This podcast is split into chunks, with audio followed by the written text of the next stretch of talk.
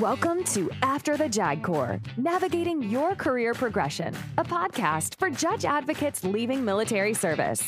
After the JAG Corps assists officers transitioning from the military law practice by learning from individuals who have successfully embarked on new careers, providing insight on rewarding professional opportunities, job search strategies, resumes, the value of your military experience, and more. Now, here is your host, Tom Welsh. Well, welcome to the podcast. Today we have Aimee Bateman, a retired Army judge advocate. Aimee, welcome. Hi, Tom. Thank you. I appreciate you coming aboard. And this sounds like it's going to be very interesting and important discussion about self care as you go through what can be a very anxious and stressful time in a person's life. But before we do that, why don't you tell us a little bit about yourself? Sure. Well, as you said, I just retired from the Army and I just retired on December 1st, 2021. So as we speak here today, it's, you know, only a couple months removed from that kind of hard transition. But the preceding 21 years, I was commissioned from West Point in 2000. I was an engineer officer for five years. And I did the funded legal education program and was a judge advocate for 13 years. And I ended my career, my last three years in the Army's Trial Defense Service. Wow. So going right from a, a litigation billet to private practice. Yeah. And that's how I started my career. So I was very lucky, um, you know, with kind of a compressed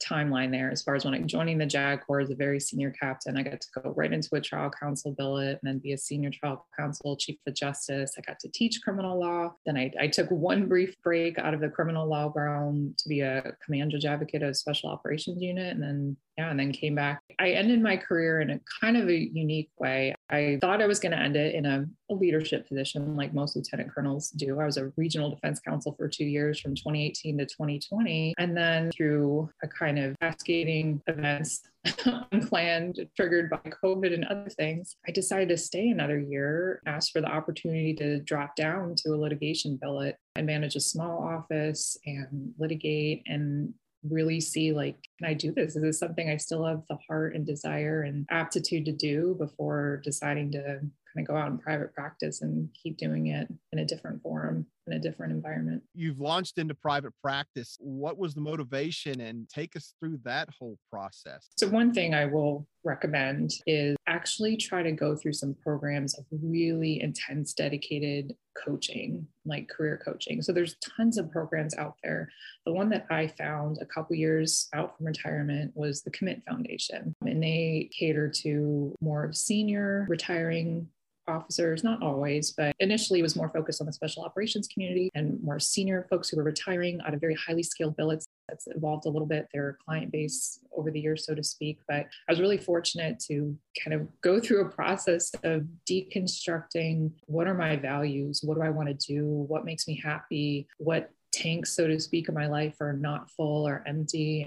Through that, I decided, you know, the idea of having the autonomy and being able to help as many people as possible. Like I just, I love helping people through the practice of law. And it seemed like going to private practice would be the best way to do that.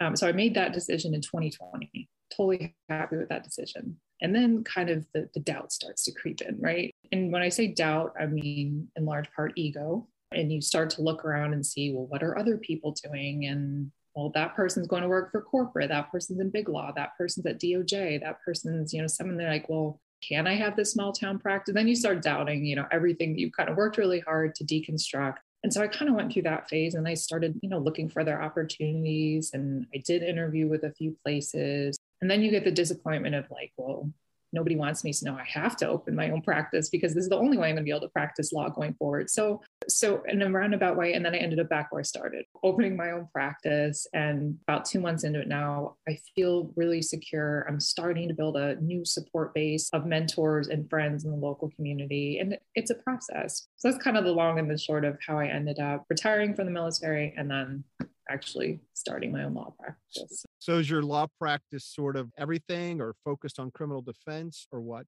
Perfect is the enemy of good enough, especially when you're trying to really take a leap like that. You can't wait till it's perfect. So I don't have the perfect business model right now. I don't have the perfect marketing plan.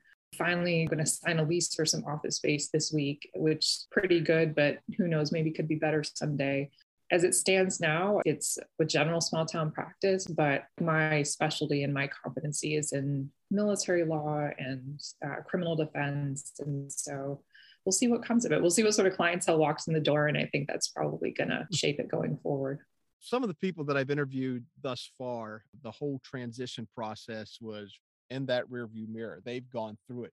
You are in the middle of it you are maybe not the honeymoon phase, but sort of coming out of the nightmare phase of all those doubts, but still working through it as we're interviewing here. Um, still pretty raw over the emotions. Yeah, exactly. And they're not all good days like you would hope they would be. I mean, it's a lot of cognitive dissonance, right? Like all of the things that you hope for, you get. You get the autonomy, you get the control, you get your life back.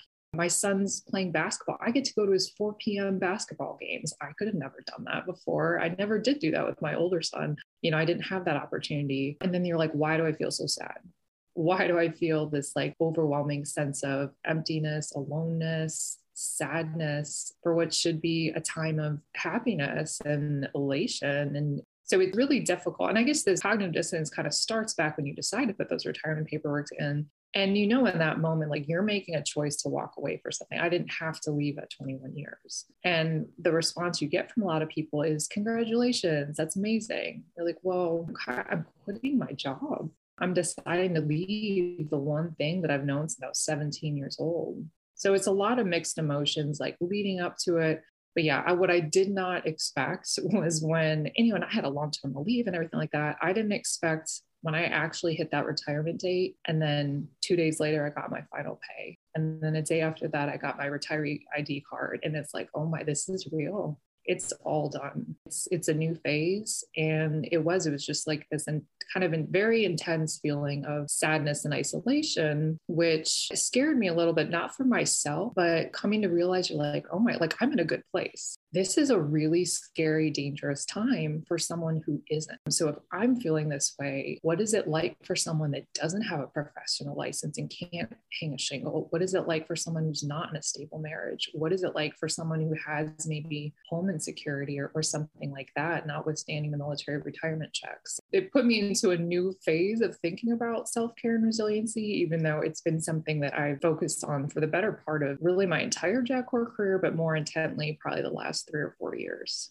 Yeah, Aimee, and I wanted to turn to that because you were one of the people that responded to my requests for people to come on board and talk about all things transition related. And you shared with me the importance of self-care and and mental health. I immediately said yes because as military officers, we're all going to put on a good face and say, "Yep, I can do this." But let's talk about this. And please, the floor is yours. I've always had an interest in brain science and psychology, and even as a child. So I, I think I, I, may have picked the wrong career path going to law, not psychiatry or medicine. When I taught at the JAG school for three years, it was an amazing environment. And in large part, we did have a lot of autonomy to teach what we wanted to. I created a course on law and psychiatry. And again, selfishly for myself, because I loved the topic and I thought it was a really important thing to explore for especially criminal law advocates and specialists. And so I got to know a little bit more about brain science and I got some mentors in that realm. I worked with the Institute for Law Psychiatry and Public Policy at the University of Virginia when I was there. So that from an academic perspective. And I and I took that back out to the field with me. And then it really started to set in on a personal level when I like I said, I after I taught at the JAG school, I, I went out and was a command judge advocate for a couple years. And then like I want to get back into criminal law. I want to teach and lead and practice back in that realm, especially as a defense counsel. It's what I had wanted to do my my whole career and hadn't had a chance to do yet. So when I took the job as the regional defense counsel, what I didn't expect was how that practice was going to affect me as someone who thought I understood the practice of criminal law. But again, you cannot, you don't know what it feels like to be a defense counsel until you've sat in that seat. And so it's important for our leaders to think, have those defense billets and experience. One of the things that was different about that job and what is very reflective of how I'm feeling now is that isolation. When you're running those regional defense offices, you don't have a friend. The OSJA is your adversary. You don't have your peers, the, the eight other RDCs are spread out literally all over the world. And that was the worst job transition mentally that I had had in my career. But I quickly realized I'm like, oh my, I'm leaving 30 people. I have to be in a good place. So, for my own sake and for that of people I was leading, that was the first time in my career that I really intently like, I'm going to get help. I'm going to explore how to make myself healthier and better. And then I'm going to spread the gospel. and I, and I did as much as I could. Every time I went out to my regional field offices, I talked about resilience. I talked about self care. I talked about how stressful it is to take on these cases from the client perspective. How do you have that balance of being vested in their case and connect with them and keeping that wall up? You know, and then as I kind of settled in and realized my career was coming to an end, I did it with a little bit more earnestness. And I wrote an article about self care. I helped to write some congressional reports about vicarious trauma and things like that that's kind of the story and the background of why I'm talking about this because I'm not a clinician, I'm not a social worker, I'm not a doctor. I'm just one of you, but I am one of you. And I think my perspective is, is helpful, hopefully, in that regard and help give people some tools and perspective to not hurt so much. I mean, it's it's it's gonna hurt. I'll say that about the transition process. And it that feels different for everyone, but that's kind of where my informed perspective comes from a little bit on this you've hit on something that to me is familiar. I mean, if you listen to my trailer, I talked about the fact that you go through a military career, you have mentors, you have assignment officers, they provide advice that you can go, you could identify five, ten people that you could call up or email and say, hey, listen, this is my job offers. When it comes to post military service, yes, there's a network out there. Yes, you can ping people for that, but it really is on you to me, it, it seems like it's the first time that instead of a spirit of corps going at it as a team, ultimately you have to go it alone. The military, its focus is, at least on the JAG Corps, is supporting the active duty component or reserve component, maybe, but they've got a mission and helping us land on our feet while they want us all to be successful and happy and joyful in retirement. That is not their mission focus. And on top of that, as you indicated earlier, we have this whole COVID environment, which has really sent people home in individual workspaces and houses.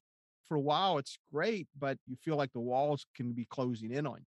For me, this is an important subject as well and developing mental resilience. And you listen to people that go through, you know, my first interview took her seven months to find a job and I've got other people getting ready to come on to say, get used to rejection. And we're not used to rejection.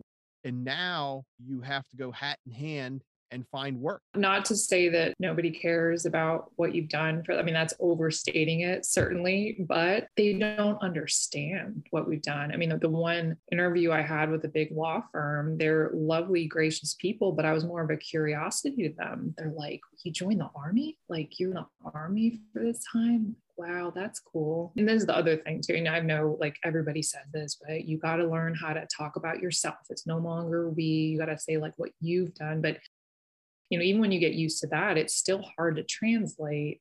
I would tell a a, story, so to speak, about maybe some big litigation or complex investigation or something I worked on. And then the civilian attorney would come back and be like, You just don't understand how demanding our clients out here are, though. Like, uh, try a general who's calling you in the middle of the night, or try practicing law in a combat zone in a tent. That's very difficult to translate and it, that's part of the isolation right? So you we are so used to having this community that i mean we come from all different corners and all different backgrounds and speak different dialects and sometimes literally different languages yet somehow it all comes together like it's still that common experience i'm trying to analogize like how do you explain how this feels when you just have to go through it you know, another experience that you don't know what it feels like until you've been through it is basic training. All of us have been through some sort of basic training. My husband was enlisted before he went to West. You know, I went through beast barracks and people tell you it's going to suck. Our son went through basic training a little over a year ago for the Air Force. And we're like, listen, gonna suck, but just stick it out. And then when he gave us that, that first phone call, 72 hours after he arrived and could barely speak through the the kind of the trauma and the shell shock of it all, we're like, yep, But here's the difference. This is why I wasn't scared, is because those drill sergeants, those drill instructors, MTIs were not going to let anything bad happen. He was with a brotherhood. And his first and only letter home to me acknowledged that. He's like, You were right. These people come from all corners of the earth, but man, it's amazing how quickly you break down boundaries when you're in the, the communal suck, so to speak. When you're going through this transition, it is just you all alone crying on your couch in your living room, right? Like there's nobody there when that wave of sadness just comes over you. Like, what is this? There isn't someone to turn to and say, like, yo, bro, what what is this? And then for them to like say, yeah, it's okay, we'll get through it there sort of is virtually. I mean, we've, we've gotten very good at being connected virtually, but that's not the same because you get the congratulatory, like, yeah, you made it first day of retirement. Isn't it great? And like, there's no words to kind of bridge that gap between people thinking you should be in this really celebratory period of your life and explaining that you're actually feeling like an intense sense of loss and sadness and isolation. That you're adrift. Yeah.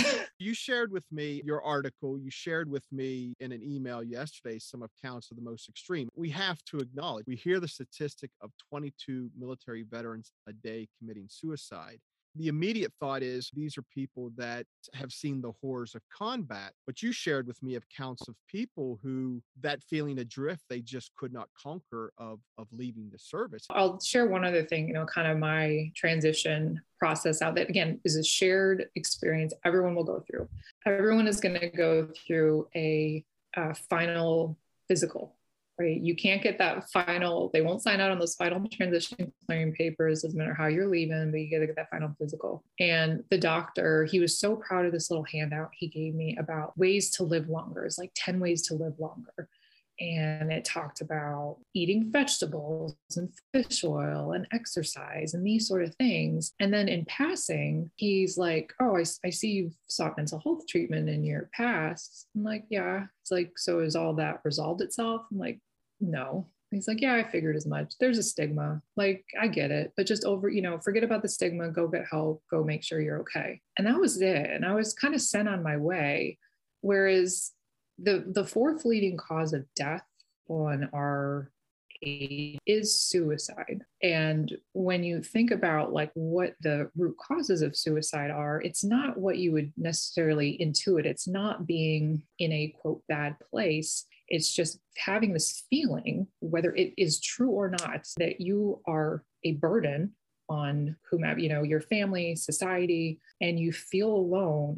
And then you also have this capacity to to die. There has to be a, an ability and capacity for self-harm that i think is a very unique facet of our military service teaches us to run to the sound of danger and to the gunshots and uh, into the fires. And so we, we've become desensitized to being selfless and doing what's best for those around us. Again, it doesn't make sense, right? Why would somebody who is getting ready to retire or who has just retired and has a family who loves them and cares about them, like, why would they feel like the world would be better without them? But we're seeing these cases. And a lot of people, we don't know at the end of the day, right? Most people don't a note, they don't fully explain, and we're left to guess. But yes, last week, a recent, very senior retiree from the military died by suicide. So it's, I don't want to overstate it because it is still rare, right? It, it's still not, more people are going to die by heart attack and cancer and accidents and such, but it's the one thing that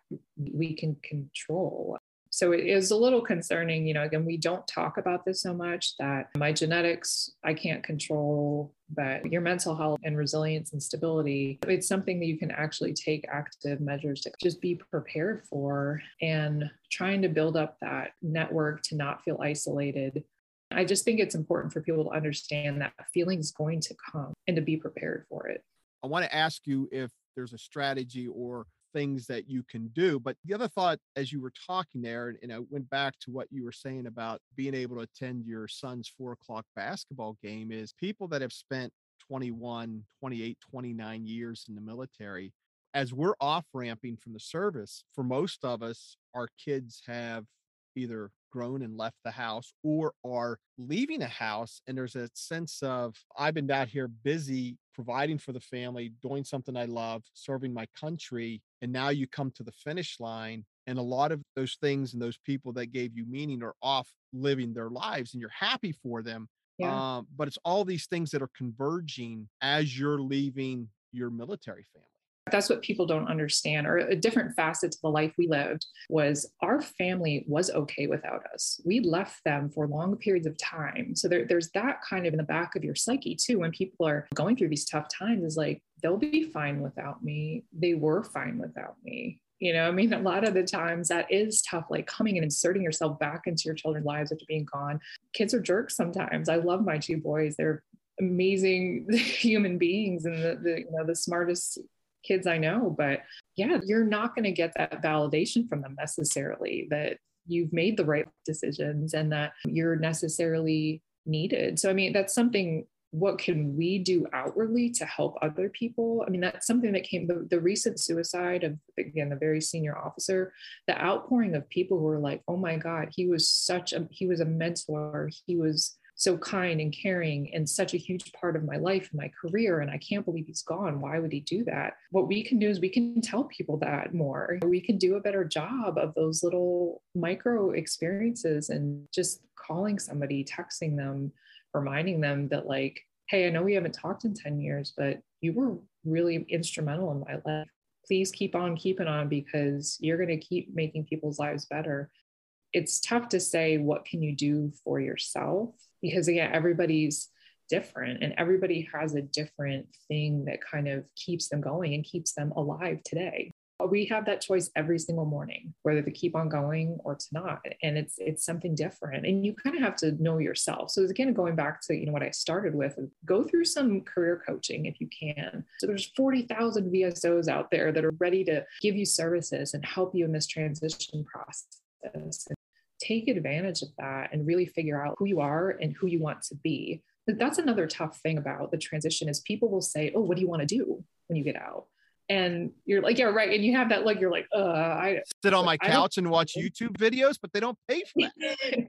exactly. So what do you, yeah, what do you want to do? And then you try that out though. You could try that out for a little while and you're like, wow, this is not really as fulfilling as you would hope it would be what we really should be thinking is like what do you want to be? Because you don't leave that identity behind you that public servant identity wanting to be bigger than yourself.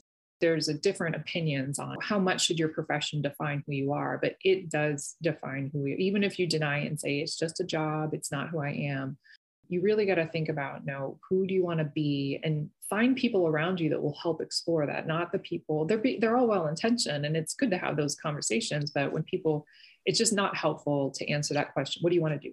What do you want to do? You got to figure out what you want to do it sounds to me like the, the most important thing is first and foremost the awareness that it's not all rainbows and unicorns and yes you're at a time where you get to do what you want to do. Be prepared for those doubts, be prepared for the rejection, be prepared for just not knowing, be prepared for just sometimes a feeling of sadness. As much as you're told and you don't want to say, my identity as being a judge advocate, you live it for 21 to 30 years, it's hard not to do that. It's hard picking out clothes. I had a uniform. I knew what I was going to wear every day. So, first and foremost is just being aware of it. And the second thing is it is up to the individual, but reach out to trusted mentors, to trusted friends, people that you're close to who have gone through the transition process and say, This is what I'm feeling.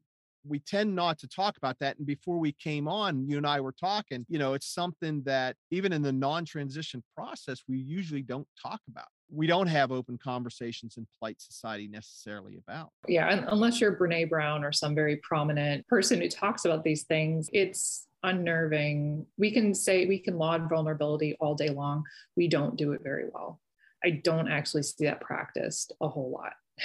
It's tough, but what I'll say is once you and you alluded to this too, when you know it's it is somewhat freeing personally to actually articulate and talk about a problem, and then you realize how many other people are going through what you're going through and that's what I, to go back to first started to get very earnest about sharing this with other people and making sure the other people were okay. So many people reached out to me from across the JAG Corps and even some other branches. And then people referred other people to me, like, man, we had a good conversation. I want you to talk to this person. And then it kind of went from there. And again because it is still stigmatizing and we can say otherwise all day long but it's true. You know i, I would keep those conversations in confidence and we'd work through these things but it was amazing how many people kept coming and, and reaching out and, and wanting to talk about these things. And so it, it's a problem throughout the legal profession, right? If we take a step back from the JAG Corps, part of what I used, you know, in the, in the article I sent out to the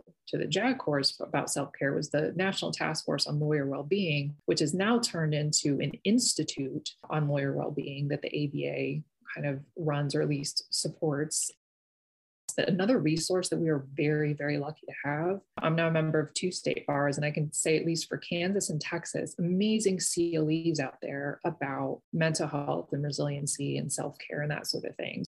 Something else to think about and leverage is the greater legal community. We really forget, right? We have a wonderful, the JAG Corps is such an amazing family and provides for us so well. And another analogy I thought of, which isn't so much an analogy if you're in the Navy, but being in the military is like being on a boat, like a big cruise ship where you've got Susie cruise director, you've got activities, you have friends, you have parties, you have all sorts of challenging things. You can go on excursions, you can do, right? And then leaving is like, there's the ocean, it's all yours right? Like go. And you're like, wait, what? Like I have to row my own boat. You're like, yes, it's gonna be great. You can go wherever you want to go. We're like, I don't know if I want to go wherever. I'm like, can't you tell me where to go? It's so overwhelming like stepping off a gangplank not to another cruise ship right? Like we spend our time going from ship to ship to ship and now it's like off a gangplank just onto the shore off into the the great vast wide open. Yeah i mean there's a lot of ways to concept and i'm trying to conceptualize in different ways that hopefully will you know make sense for other people and like you said you know i'm still in the throes of this. Like this is still a very real and raw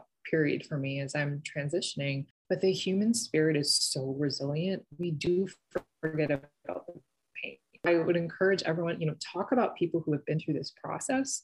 Try to find a friend or a battle buddy that can go through it with you. I have a friend who we retired the same day and we talk almost every day. And that's really, really helps. You know, we're, we're close friends, but we've never as much in our 20 plus year friendship and we need it and now it just is kind of a natural thing us having these very regular conversations and and not much is said sometimes other than like yep, still here still going through it the other thing i learned through career coaching is again what do you want to be what kind of life do you want to live I really like working. I enjoy working. I like working seven days a week. I like throwing myself into projects. And then I like stepping all the way back and that's something else that you know as a sole practitioner i can control. But then what also makes this transition period tough is when you the day you hang your shingle you don't have any work. It's this period of like building up and finding things so the other thing I'll offer that has helped me in this transition period is I have a pretty solid base of volunteer work that I do. And I'm the president of a local nonprofit that supports the museum. I do some other local volunteering at the VFW and some other benevolent organizations. So volunteer work can give you purpose and it can give you a place to be, right? Just having something on the calendar, like I got to be at this place means, and this is real, I actually have to get dressed today.